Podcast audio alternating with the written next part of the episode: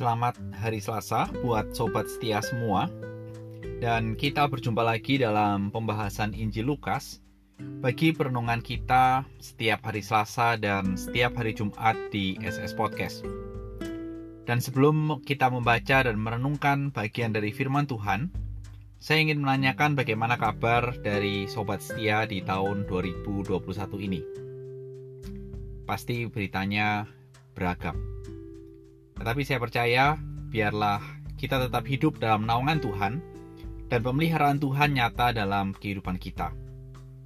Tema kita hari ini, saya memberikan sebuah judul yang penting dampaknya. Terambil dari Lukas 13 ayat 18 sampai dengan 21.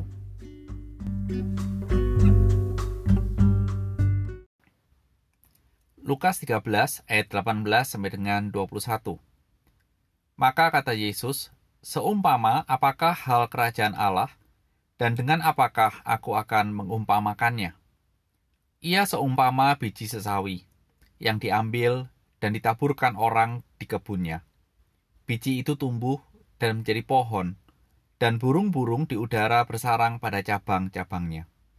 Dan ia berkata lagi, dengan apakah aku akan mengumpamakan kerajaan Allah?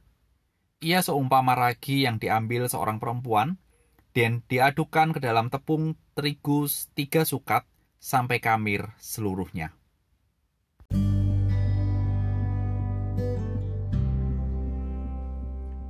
Sobat setia, mari kita berdoa.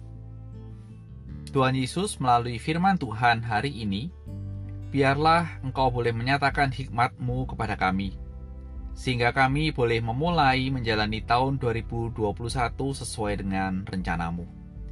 Demi Tuhan Yesus, amin. Sobat setia, tahun baru sering sekali menjadi momen yang khusus bagi kita. Khususnya, bagi kita yang ingin merubah atau meninggalkan kebiasaan buruk dalam kehidupan kita dan hal-hal seperti itu sering disebut dengan New Year Resolution. Terlepas nanti akhir tahun 2021, entah berapa persen yang terlaksana dan berapa banyak yang tidak ter terlaksana, saya pikir hari ini adalah waktu yang baik untuk kita kembali merenungkan bagaimana seharusnya menjalankan kehidupan di tahun 2021. Bahasa lain adalah waktu yang tepat untuk kita mencanangkan apa sih New Year Resolution kita di tahun ini. Sehingga mari kita berpikir, apa yang harusnya kita renungkan atau kita refleksikan di tahun ini. Setelah 1 Januari 2021 yang lalu, kita memahami bahwa sampai dengan detik ini, kita memasuki tahun 2021, Tuhan telah menolong kita, maka seharusnya kita perlu memikirkan dan bertanya kepada diri kita sendiri, apa yang harus kita lakukan dalam hidup ini? Dan saya mengajak kita untuk merenungkan dengan menjawab pertanyaan berikut. Apa sih kira-kira menjadi sebuah refleksi kita? Apa yang kita kejar mati-matian di tahun 2020 yang lampau? Mungkin kalau kita menjawab pertanyaan tersebut kita akan mengatakan bahwa secara normal banyak orang yang akan menjawab bahwa saya atau mereka mengejar kesuksesan dan itu diijawantahkan atau diidentikan dengan status kaya, banyak uang, karir, berhasil, dan lain-lain. Salahkah ketika orang mengejar itu? Tidak. Memang benar, bahwa secara umum itu tidak salah. Namun bila dikaitkan dengan status kita sebagai anak-anak Tuhan, apakah hal yang seharusnya kita kerjakan dalam hidup kita di tahun 2020 tapi tidak kita kerjakan? Itu akan menjadi satu hal yang lebih mendalam untuk kita boleh menjawab. Lukas 13 ayat 18 sampai dengan 21 memberikan kepada kita satu esensi yang harus dikerjakan atau disadari serta dihidupi oleh kita sebagai anak-anak Tuhan. Apa itu yang diajarkan dari bagian ini? Mulai perhatikan, Tuhan Yesus yang datang pada saat itu memberitakan kerajaan Allah. Dan ketika dia memberitakan tentang kerajaan Allah, justru image yang dipergunakan jauh daripada image yang menempel pada kata kerajaan. Karena kata kerajaan itu identik dengan kemewahan, identik dengan kemegahan, mentereng orang bilang. Tapi hal-hal itu justru tidak digunakan atau disinggung oleh Tuhan ketika dia mengajarkan seumpama apa kerajaan Allah itu. Tuhan Yesus memakai dua kata dalam perumpamaan untuk menjelaskan kerajaan Allah itu, yaitu apa? Betul, biji sesawi dan ragi. Dan dua kata ini, biji sesawi dan ragi, harus menjadi perhatian kita. Karena biji sesawi dan ragi, dua-duanya sepertinya terlihat atau sering dianggap orang remeh, tidak berarti. Dan perhatikan, secara ukuran sangat-sangat kecil.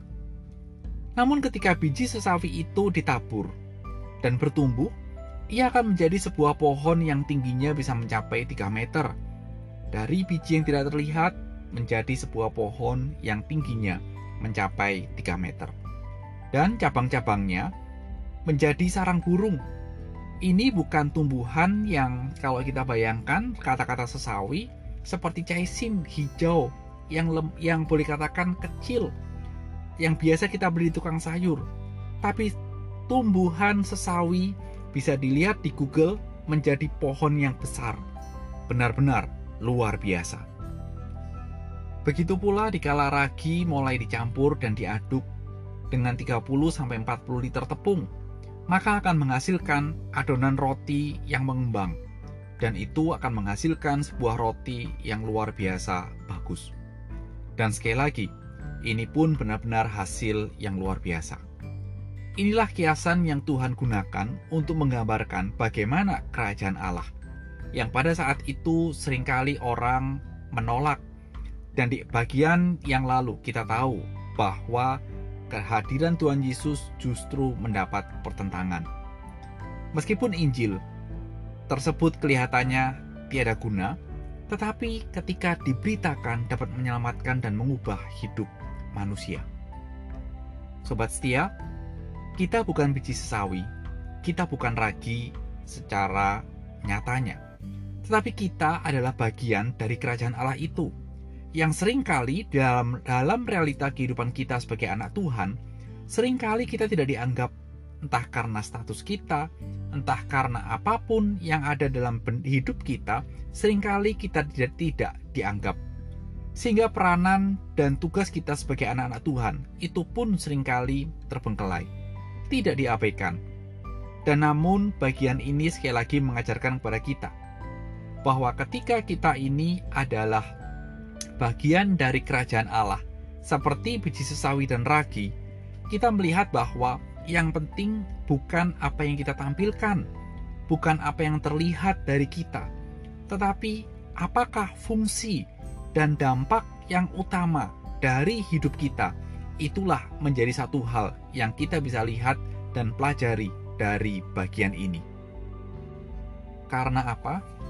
Karena seperti biji sesawi dan ragi yang terlihat remeh, diabaikan, dan mungkin dipandang sebelah mata, kira-kira istilahnya seperti itu, justru memberikan dampak yang luar biasa secara fungsinya kepada sekitarnya.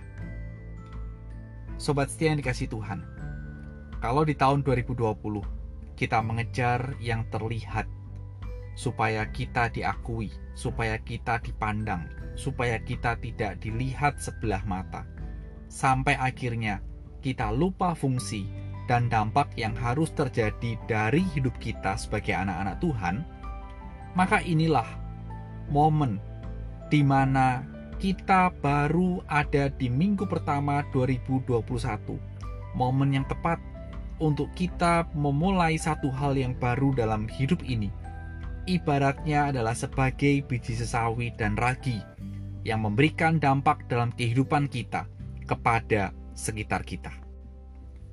Ingatlah ini dan hidupi ini dalam kehidupan kita, sehingga setiap kata yang kita ucapkan dan setiap perilaku kita yang kita perbuat, kiranya boleh memperluas kerajaan Allah di muka bumi ini. yakinlah, meskipun lambat, meskipun pelan, tetapi kerajaan Allah dari dalam penuh kedaulatan Allah yang kekal, kerajaan Allah itu akan nyata. Kiranya Roh Kudus menolong kita untuk berfungsi sebagai anak-anak Tuhan di tahun yang baru ini. Dan selamat beraktivitas, dan Roh Kudus kiranya menolong dan memimpin kita semuanya. Tuhan memberkati. Amin.